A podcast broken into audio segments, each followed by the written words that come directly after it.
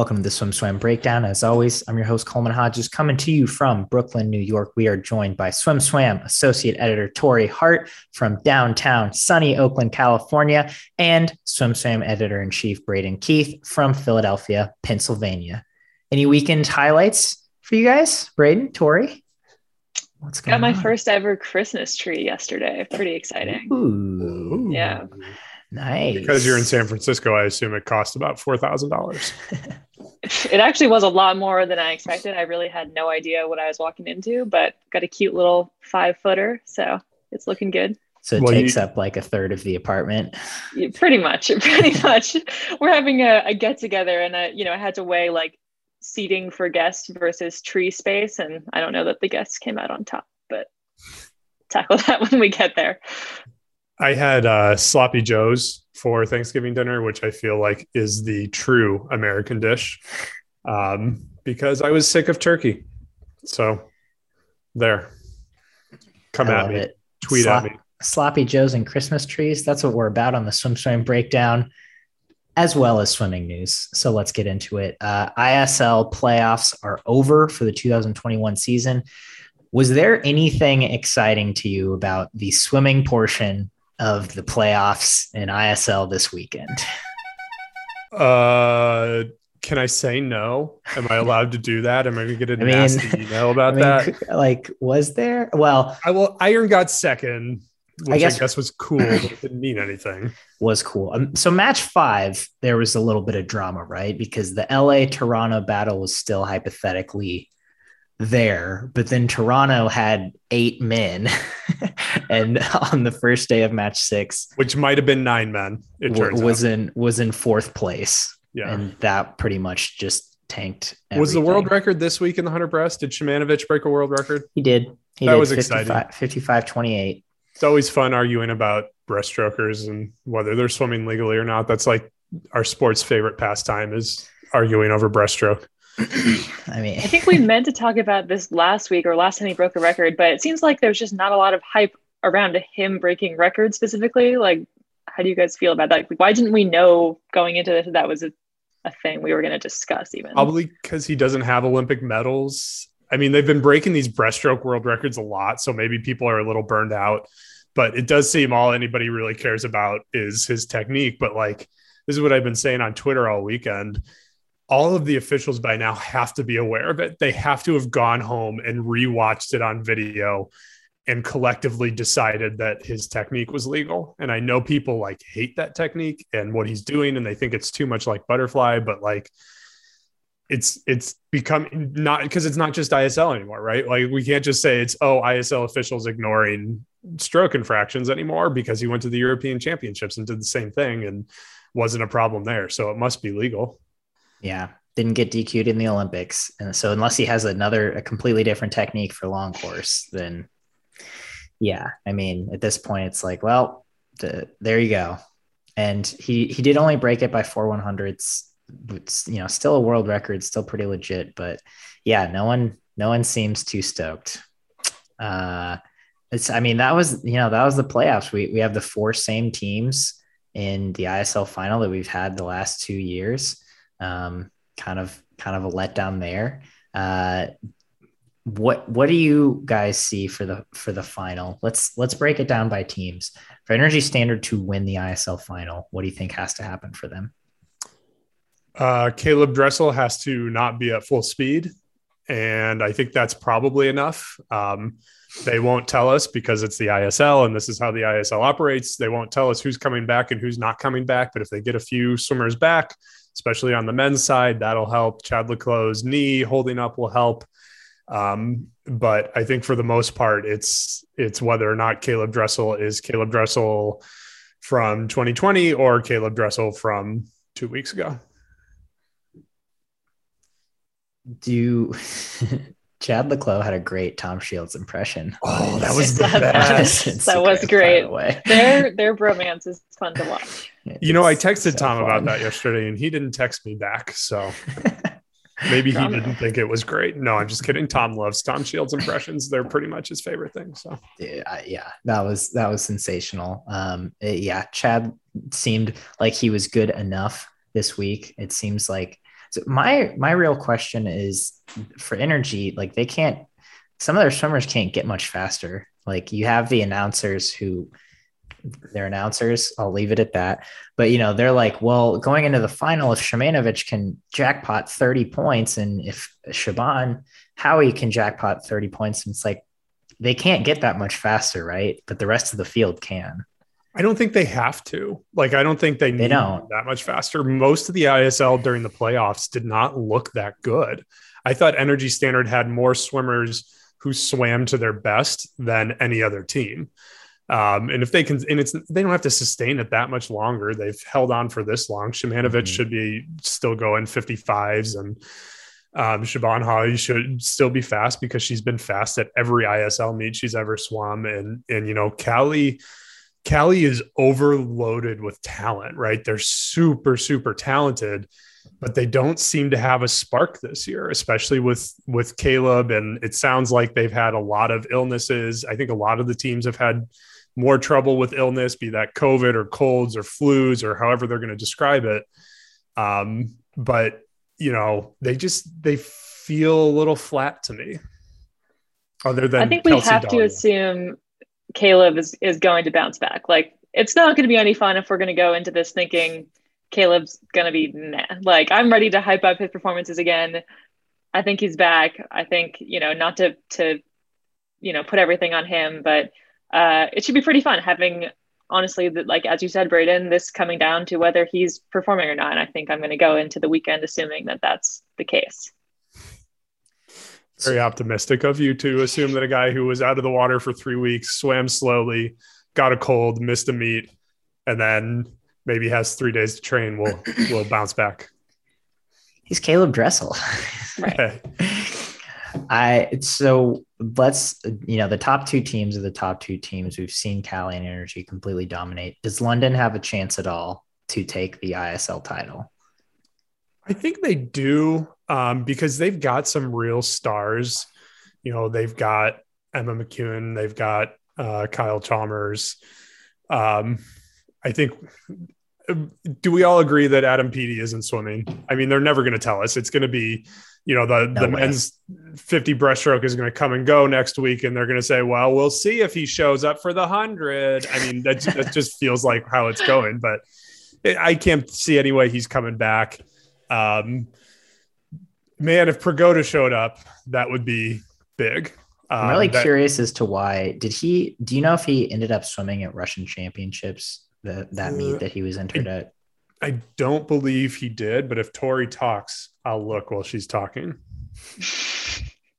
I mean, in regards to Peaty, this is a guy who posts on social media constantly, and he has not mentioned the roar in a long time. So I think unless this is somehow the best kept secret in a league that's that's not really great at, at keeping secrets around these things, uh, I think we can assume that that the London Roar are not getting Peaty back uh, probably cannot challenge for the title. However, I think there could be a very exciting battle for for third and fourth place, as has kind of been the story of the playoffs, the battle between LA and the Roar, which obviously was a was a was a tough draw, but um, I think there's excitement there. It's not just about who's first and second, isn't it? Though. I mean, technically, but it's always fun um, to to watch the battle within the battle. I feel uh, like London is always there and just for whatever reason just misses. Like, I mean, season one, they like won the final until skins, right? And then like energy, you know, at the last minute scored like a hundred points in skins and and passed them by like 20 points or something like and that's when they were like london was ridiculously overpowered with like the campbell sisters and you know they were like I had a lot more depth than they do now, but it seems like they're always kind of there, and then and then they drop off. Yeah, I think that, you know I think it'll be competitive enough that they can you know Rowdy and whoever can can keep talking about how it's going to be. Prigoda, I don't think swam at Russian nationals. He's not on the team for short course worlds. Uh, I can't find any results for him since Tokyo, so I don't think he's going to swim. Um, but you know, I think it's I think this is finally going to be a good match. Like, I don't feel like we've really, maybe the, other than the death match, the match of death, mm-hmm. I don't feel like we've really had a good match this season. Um, I, And so I, this- I'll say uh, LA and London's first playoff match, where LA ended up getting first. Yeah, I mean, that that, was was, you know that was that was solid. But Yeah, um, but you know this ISL format where with the the imbalance of teams and all these other complaints that we all have about it uh, makes for kind of a crummy regular season and a mediocre playoffs, but it does set up for a pretty good final. So um, I'm more excited about the final than I have been about the rest of the season. I I don't know if that means I'm excited about it, but I am definitely more excited. Um, and I think I think the roar could be there. I think they could because just again, Cali's not swimming well. COVID's blowing back up. You know, there's all kind of variables that could, and, and I think they're close enough that those variables could matter. You know, Cali versus the New York Breakers, there's not enough variables in the world to make that happen, but you know, it's close. Agreed. And I, I I do feel like LA has enough star power to where they can really throw off any team enough to make another one of those teams surge, right? Like they can offset Cali in maybe a stronger event, or they can offset Energy or London in one of their stronger events to where one of the other teams could uh, could take the lead. They could be the X factor. I don't think there's any way LA could win, but I think they could do things that are significant for other teams winning. So, any other thoughts on ISL? I mean, I kinda- just want to circle back really quickly to the the disparity and the four teams that ended up here, and just uh, you know, kind of point people to to Reed's article on the site that I thought did a really good job, kind of breaking down how we got here and kind of which teams face the toughest paths. And it kind of left me thinking that um, you know, I think Toronto's performance on the season, you know, given the odds that they faced and and the you know obstacles that they saw was actually pretty impressive. And despite not being one of the four teams to advance, um, you know, it was kind of the the biggest mover in those bottom four teams that I'm excited about going forward. I mean, I think it was a real shame that Toronto had such a good regular season and then in the postseason lost like a quarter of their team, which a lot of teams seem to lose a lot of players in the postseason for whatever reasons. But it, I mean, it, I mean, it's like a different team, right? I mean, I, I guess you see that in a lot of pro sports, like if people are out with injuries or whatever, but maybe this is something the league can do to further legitimize itself in the future is like, okay, if you sign with a team, you can't, you know, it's like in other leagues, you don't just sign for three matches or you don't just sign for like the playoffs for the most part. That's Like, not true. Torrey, tell them that's not true. I mean, not in the exact same way that it works in the ISL. I mean, you sign for in baseball, for example, there's a concept of a rental for the second half of the season, but the team is still 10 day giving contracts. up something for them. And yeah, but I get what Coleman's saying. I get what Coleman's saying. sure. Like, but it would be nice if the league had written policy about this, right? Well, but if that's people that's just always didn't the do what they wanted. that's always the problem with the league, right? Like it's this constant push and pull where the league doesn't really know how to make this work, but they're so afraid of scaring the athletes away because for the stars, there's not enough money in it to motivate them to to do something they don't want to do. You can write whatever rules you want. And if Caeleb Dressel doesn't like it, they'll either make an exception or Caeleb Dressel won't show up. Like it's they don't have enough leverage because they aren't offering enough money. All right. Well, We're We'll going to repeat that. We're going to repeat that over and over again for however long Konstantin Grigorishin wants to fund this thing. We'll see, we'll see moving forward what happens. We'll see if they do make changes. Maybe, probably not. Uh, ISL, not the only game in town this weekend. We've got the Minnesota Invite in Minneapolis, where a plethora of college teams are coming and racing and having their midseason invites. We've got Cal men and women, Texas men and women, Michigan men and women, Harvard men and women, Minnesota, Arizona. I, I might be missing a few, but it's a loaded heat. Uh, so we're going to break down the races to watch in Minnesota, starting with men's 100 breast. Who do you got winning?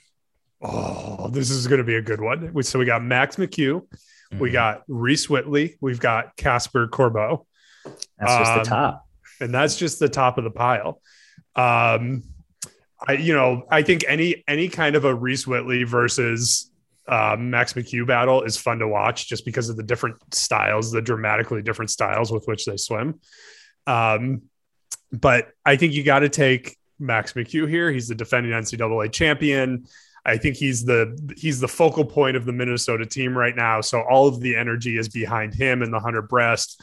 I'm sure he's getting the biggest part of the coaching, um, and he's the defending champion. He's the fastest ever, and he's been good this year. He's been good. He's been swimming some other races, which is interesting. So I'd like to see him. Um, I, am almost curious to see what he swims as his third event and if he does something good. But I am taking Max McHugh in the hundred, and I'm going to take Reese Whitley in the 200. Max McHugh's not the fastest ever, but he is the defending champion. Okay, whatever. Uh, Torrey, what do you think for men's hunter breast? I would love Pick to someone see, different. Yeah, I'm gonna go Reese Whitley in his in his senior year, right? I think I would love to see him kind of uh, you know, bounce back from from kind of the down Olympic year and and and show off when it counts. And uh, I think it'd be super fun to him for him to jump in there and uh, shake it up a little. Moving on, next event, uh, women's hundred fly. We've got Texas's Olivia Bray. We've got the fastest ever in Michigan's Maggie MacNeil. Uh, we've got Cal's Izzy Ivey. Again, that's just the top of the pile. Who do you got? Got to go uh, Maggie MacNeil. On this oh, I should beat me to it. Got to jump in there before you say that, but uh, yeah, we've. I think no doubt we've never had any doubt in her collegiate performances and her Olympic performances. Why? Why would it end now? She's the goat. I I am calling that Maggie MacNeil will not swim the hundred fly. She'll swim the hundred back instead and skip the hundred fly. Um, the only way you can not say Maggie MacNeil. um, she's been swimming a lot of backstroke. She's swum, I think she's swum more backstroke than butterfly this year.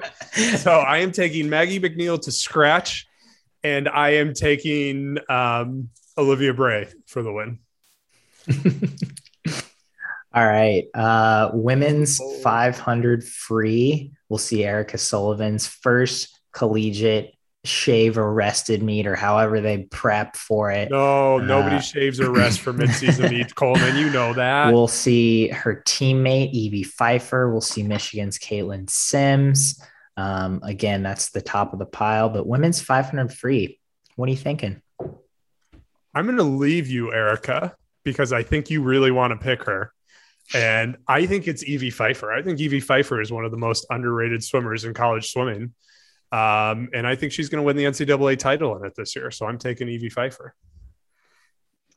I'll go Erica purely because she looks extremely happy. She's a racer. I'm excited to see her just go for it here. And, uh, you know, as well as here. And they, do they swim the mile at this meet? They do, right? Yes. Yeah. Her best time puts her 20 plus seconds ahead of the fastest time in the NCAA this season. Uh, you know, I think she's she's ready to pop off. She's waiting a long time to get to college and to get to her first invite. And here we are. I think she's going to make it happen. You know what I can't wait for? I can't wait for Coleman to go the F back to Texas and film an Evie Pfeiffer, Erica Sullivan workout. You know, when I was at the uh, men's inner squad, I did get footage of them swimming at practice. And uh, it's like in there for five or 10 minutes it's it's on our YouTube page. I, it's not a full practice. I'm just saying it exists. They were doing like 50s at pace and like on a minute, I think, or on like 105 or 110, something like that. And like one lane over, Erica had like her own lane and she was doing hundreds on the same interval at like mile pace or and and now Leah's over there too, right? Pace. So yes. now Leah's over there.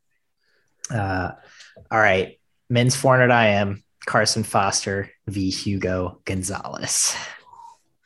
Can we be shady? Are we allowed to be shady? Is this a big enough Our show? Is this a a small enough meet for Carson Foster to swim fast at? Ouch. Um, I you know I this is gonna be this is probably the race of the year. It's gonna be the race of the year at the end of the year. I think it's Hugo's race to lose. I know what Carson has done Um, and Hugo was in the B final last year at NCAA's. I don't think he's going to make that mistake again. He's definitely not going to make that mistake at the Minnesota invite. So I'm taking Hugo. Uh, yeah, I said this multiple podcasts ago, but I've been excited for Hugo to kind of have his moment for the past few years. Uh, as to whether that will be this weekend, I don't know. He did just have a really good showing at Spanish Nationals, so not to say he doesn't have his moments elsewhere, but his NCAA moments, head to head with Carson, provided they make it into the same final, I'll go Hugo as well. Okay, I'm changing my mind. I'm going Carson Foster. I think he breaks he he he breaks the trend. He swims well in a big race, and I think Hugo. I don't. I haven't seen Spain's short course worlds roster. I just looked for it before we started recording. I think Hugo is going to be lined up for short course worlds.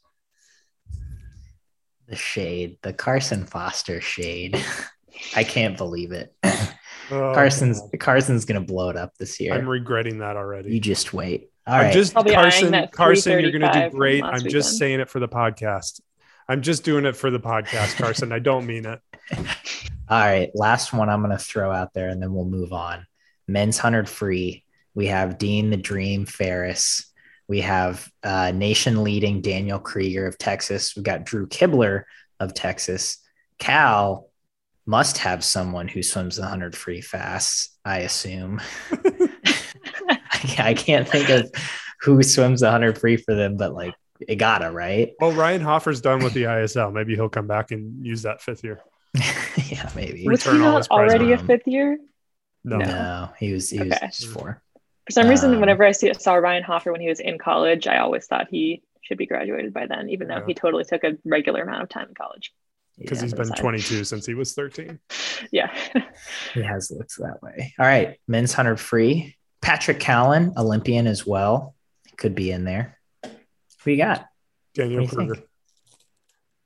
That's it, huh? Yeah, Daniel Krueger. I mean, he's he's already been what's he been 42 mid already without a shave or taper meet. Listen, Braden, you know this, but some people might not. But all I'm going to say here is that I went to a Dean Farris practice and he went 28 7 in a 75 freestyle with fins. Who, what does that mean? Who knows? But I can tell you one thing that is fast. We had this and conversation is when a you big taper swimmer. I can't believe you're betting against him. We had this conversation when you texted me that, and I was like, I have no idea what that means. is that fast, Torrey? Is that fast? What can you do in a 75 with fins? I couldn't tell you. I couldn't tell you. I swim in a 33 yard pool. I don't even know what a 75 is. So. Two and but three eighths of your pool. Dean hasn't even swam 100 free yet this college season, right? So he's saving it all for this exact moment. It's all been leading up to this. It's all been leading up to so I'll this. go Dean.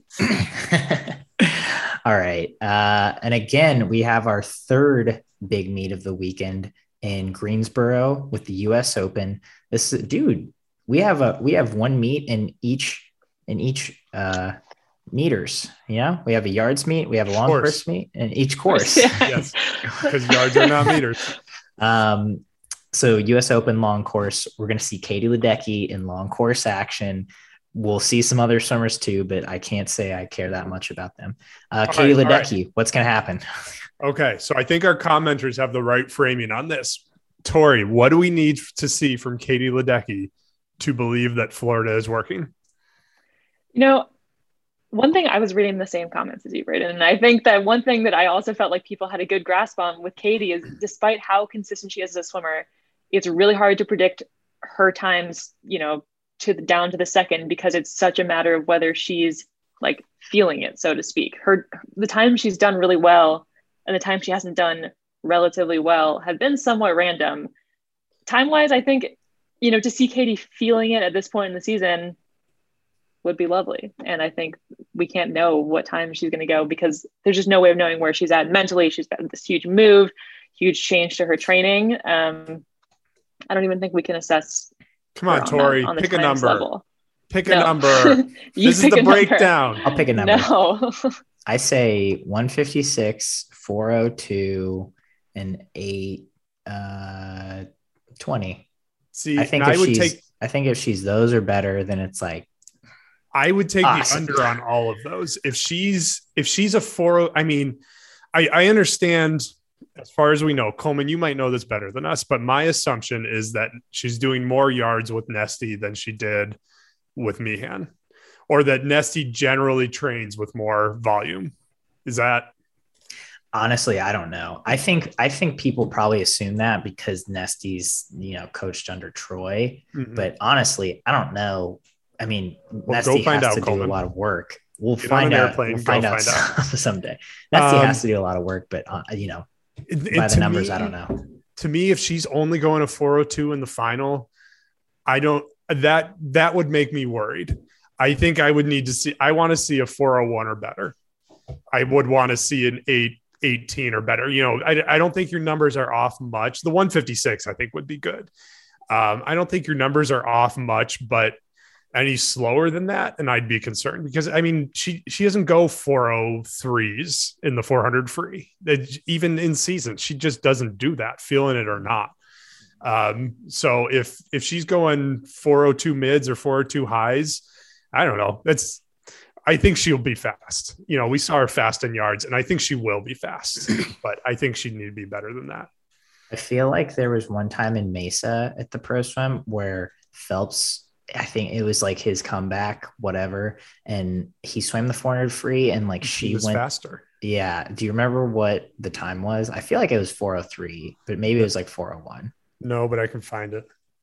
Um, but that was also kind of a different era of Ledecky. Um, I, I just, yeah, I gave her a little bit more leeway because it is her first meet back post Olympics, post move to Florida. So it's like, you know, if she's thrown down solid times that would still destroy it, like if anyone else went those times in season, they'd be like, oh my God, I'm retiring because I'll never swim that fast again. It's like, yeah, looking good. She was a 403.8 at the 2014 Mesa Grand Prix. Yeah, but like 2014 Ledecky was Yeah. also That was a lifetime. not ago. fully evolved yet. That was like six coaches ago. all right. Uh, that's that's all for US Open. Um, other big news in swimming was that Stanford senior Zoe Bartel announced her retirement. Um, this kind of shed light on what a, a commitment swimming can be, what the consequences of not being all in can be. What you know, she talked a lot about how she just didn't fully love the sport, and I feel like a lot of swimmers can relate to that. Um, Braden, Tori, what what message did you get from um, Zoe's announcement of retirement that really stuck with you? You know, I think there we're having all these conversations about athlete mental health, and I think the maybe the one we're ignoring is that just because you're good at a sport doesn't mean you have to like it. And I think people miss that. I I wasn't as good as Zoe Bartel, but I hated swimming probably by the age of 12. And I hated it all through middle school and all through high school. Um, you know, I had these these very old school, high, super high volume where you're doing a 1600 yard butterfly set with two seconds rest in between repeats. And I just hated it. Um, and I think I think more swimmers hate swimming than any of us want to admit. It's not as much fun as basketball or soccer. It's not like inherently as much fun. And so like her message totally resonated with me, just like I, you know, in, I think you're going to have her on the podcast and, and you guys are going to talk about what this all means and sort of expand upon her, her statement. Um, but to me, it's like, sometimes it doesn't have to be any more than, I just don't like swimming anymore. And that's totally fine. Like, I don't think that's a problem. Yeah, I think at least, you know, speaking from personal experience, the pandemic really led me to just kind of revisit various obligations I have in my life, what brings me joy, what maybe I don't hate doing, but what, you know, gives me anxiety or, you know, I kind of dread doing a little and, and to see what, you know, what I could shed to just lessen that. And if swimming is one of those things, that's a huge commitment to just not love it. Even if you don't hate it, if you dread going to practice or you, you know, uh, just don't feel great about it, like absolutely shed it is kind of how I came out of the pandemic. Like I, mean, you know, I can't think of a good example right now, but I certainly had like, you know, little side jobs and and tasks that I just were like, this does this doesn't bring me joy. Why am I forcing myself to do this? There's no reason to. And uh, if she feels that way about swimming, that's an enormous commitment to have on your plate. And I to to kind of touch on that point again from from what I got from Zoe's perspective, it's like she was really good at a young age, right? And she was really good coming out of high school. And I feel like that can carry you a long way eh, into not even knowing if you really like doing something or not, right? To just be like, oh, well, I'm really good at it. So I guess I like it. Or like all these people are telling me I'm really good at it. I have all these coaches saying, wow, you're a really good swimmer. Come swim for us. So like that's really cool. And you might like parts about it. Like she said, I like my teammates, I like my friends, I like my coaches. Um, but yeah, it's like once you get down to it, it's like, but maybe I don't actually really like swimming. And um, yeah, I am. She is coming on the podcast next week. I'm really excited to expand upon that because, again, I think that's something that probably more swimmers than we think uh, resonate with. I th- I think you're exactly right, Coleman. I think for a swimmer of her ability, there can be so much momentum. Like recruiting trips are fun. We all agree on that.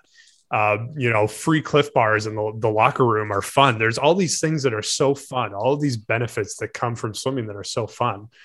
Um, but eventually, those things, you know, as you become an adult, you realize, oh, I can buy my own Clif Bars. You know, like some, I, I can take my own vacations with my friends. Some of these things that maybe came to you via swimming at some point.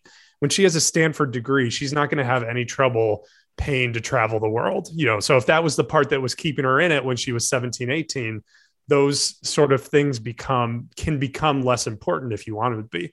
You know, I think it's worth talking competitively. Um, about this because she was a big contributor for Stanford.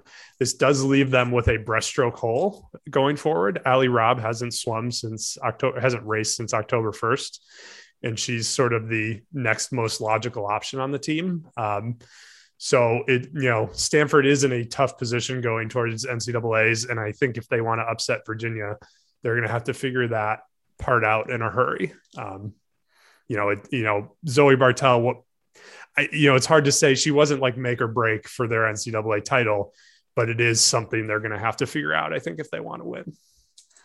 And I think they've done it before without the top tier level breaststroker, right? But they mm-hmm. had they had top top tier everyone else. Mm-hmm. Um, so which I think arguably they, they do. Yeah, uh, but I don't know if they were swimming against a team that's as good as Virginia is. Yeah, that's true. Who who does have pretty much top tier everything. Yeah. Uh, so it's a good point. It's it's going to make the team race uh, definitely a little more competitive. But uh, on that note, let's play some sink or swim. Number one recruit in the class of 2023, Bella Sims, announced her verbal commitment to Florida making their class of 2023 even more loaded than it already is. Are they going to win an NCAA title in the next five years, Florida women? I'm going sink. They're they're obviously recruiting very well. Um, one of one of the writers on our staff said, messaged me after she committed and said, "Is this a beginning of the end for Virginia?" And I think that's an exaggeration. Um, you know, I think they're gonna. I think I think Florida is going to take over the spot maybe that was occupied by Cal previously. Not that Cal is going to totally go away, but I think Florida is going to start taking some of the recruits that had been going to Cal. Cal doesn't seem to have a ton of recruiting momentum right now, um, but Florida is still they're still a long way from being complete enough. I think um, you know they don't have the sprint group that a Virginia or, or Stanford has. Um, I and, and they could get all of these things, but right now Nesty's draw is distance swimmers. Katie Ledecky is a distance swimmer. His Olympic medalists were distance swimmers. If Caeleb Dressel goes to the World Championships and breaks a world record, I know he's on the men's team, um, but it is a combined program. I think if Caeleb Dressel were to be, between Nesty and Nesty's staff um, because we know he's not going to be training directly with Nesty necessarily all the time. But if they can do something with Caeleb Dressel at next year's World Championships or the year after, that would give me more confidence that they could win a title. Florida definitely seems to be playing the long game here, and, and every single move makes a lot of sense, right? Like Bella Sims really fits into the ecosystem they're building there. She's a really well-rounded swimmer. She's, you know, primarily skewing distance. They have Katie. They're building this pro hub. But to say that, you know, they only have distance swimmers, like someone like a Kieran Smith is incredibly versatile. I think we're not just calling him, you know, just a distance swimmer. And, you know, Bella Sims seems to be kind of in that category of just extremely versatile, um, just really fitting what they're building there. And whether that plan is panning out in five years, I think could be a little iffy. They might need a little bit longer than that, but it makes a lot of sense. They're looking really good. I think I'm also going to sink the five years, but love the move in general. I guess my comment about the sprint was more in the fact that Florida just doesn't have them. Like all these recruits they're getting are mostly distance swimmers. When you look at Hayden Miller, you look at Zoe Dixon, it's a lot of 200 plus swimmers. So that that part was more akin to they just don't have them yet yet. Yet. All right. Uh, next up, we talked to Mackenzie Siroky, the two time Michigan State champion in the 100 breast, broke Miranda Tucker's state record 0048 in the 100 yard breaststroke, and she's playing D1 hockey in college. Should Mackenzie Siroky swim in college? No. I think she's a really good hockey player. I mean, just listening to her description of her her level within the hockey world, she's a very good swimmer um, too. We, you know, we can't pretend like she's not legitimately a good swimmer, but her, she seems to be more on the Olympic track for hockey than swimming, I'd say. Uh, you know, if, if she's dreaming really big and Minnesota Duluth is a place you can go to get to that level in hockey. Um, eh, like I said before, hockey's probably more fun if you're, you know, how many people, if they were good at hockey and swimming, of course, all us old people would say, oh, swimming, because you can do it your whole life. Once you're 30 and you're playing hockey, your knees are destroyed and it's not a lifelong sport. But how many of us at 18 would, if we had the ability to go play sort of Olympic caliber hockey or be a D1 swimmer, would authentically choose swimming? I think I, I think a lot of a lot of our readers would say they would, but I don't know if a lot of them really would. And hockey, similar to swimming, is kind of in a spot on the women's side where there's, you know, burgeoning professional opportunities, some more established than others. But seems like she legitimately is on track to reach one of those opportunities. Whereas in swimming, you know, maybe with the ISL, she's at that level, but um, you know, the opportunity to get to get media coverage, to play at the pro level in hockey, just seems very much within grasp for her, whereas in swimming, that's not a slam dunk. She also mentioned that, you know, she's like, well, it would be cool to keep swimming because I think it'd be really cool to go to Olympic trials. And it's like, yeah, it would.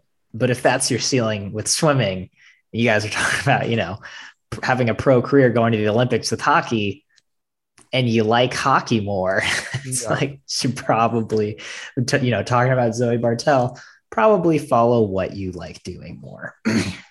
uh, totally agree. We talked to Lydia Jacoby this week on the podcast, and I'm curious what you think is more impressive her Olympic gold medal or her musical talents, which uh, which we brought to light via YouTube video.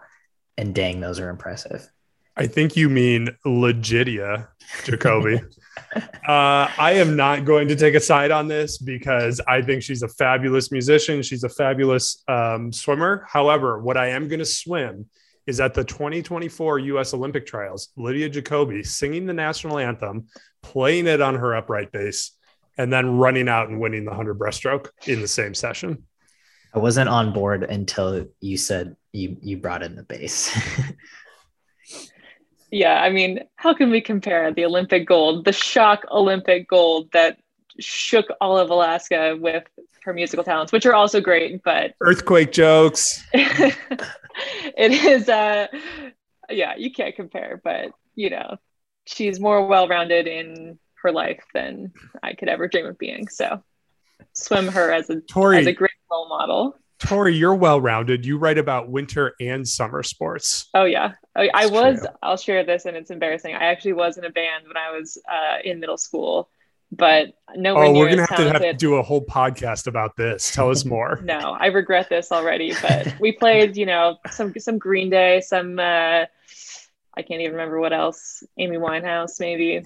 We were kind of a thing locally. We were written up in the paper. So Super In angsty. Oakland, yeah, that's a big deal. What I was you the name of the regret written up band? this year. I regret sharing this year, but Is any uh, of this on YouTube? What's the name of the band? We're all googling it.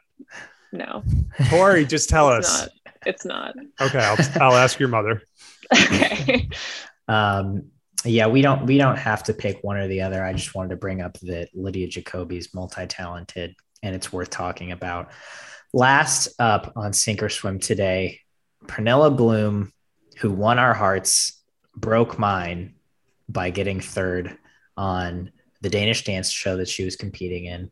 It wasn't her fault, obviously, but I'm just really upset. I did the sink or swim was should she have gotten third, but I mostly just want to talk about it because I can't deal with the fact that after getting first so many weeks in a row, the judges would have the gall to give her third in her final dance. Uh, I am sinking this.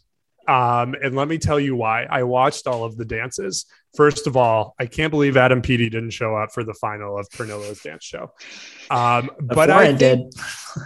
I think Pernille got robbed by her partner. This is going to be controversial. She is clearly the better dancer, but they gave her such kind of a fruity, loopy, cheesy dance that was like, it was too, it felt too like forced sexuality to me. Like they were trying to do a thing and they weren't like, it wasn't about the fluid dancing. So like they made the choice based on what they saw that day. And if that's their mandate, fine. But Pernille is clearly the better dancer. Torrey. Yeah, I actually did. I didn't watch the winning dance. All I know is that in that the number she did, where there's you know three pairs, it was hard to discern her from from the pros in it. Right. The other two pairs are pros, right? I mean, they all look the same. my only benchmark I was saying before the podcast was was Iman Shumpert winning Dancing with the Stars here, the former NBA player, and well, he was great. He was fun. He didn't look like a professional, and I feel like if you're looking like if you're looking like a professional, you deserve higher than a third place finish on your celebrity dance show. Yeah. Pernille was robbed. It was I'm not, a, I mean, it wasn't a well choreographed dance, but that's not her job. That's her partner's job. Fair enough. I guess we can't cry over. Come on, Morton, dancing, get your but- stuff together. Yeah, really, really not happy about that. Neither swimmer won their dancing show, and that was kind of a bummer. But That was our Oh, wow. chance. That was swimming's chance to make it into the big time. We're done now. It's pretty fitting. It's pretty fitting. you know what? Next Olympic cycle, may, maybe Lydia Jacoby will show us that she can dance too after defending her gold in 24. that would be awesome. What's the first presidential election Lydia Jacoby can run for? Because I'm voting for her. Lydia Jacoby, 2048. All right. And on that note, that's this, this week's SwimSwam Breakdown. Tune in every week for the SwimSwam Breakdown, this week's news in swimming.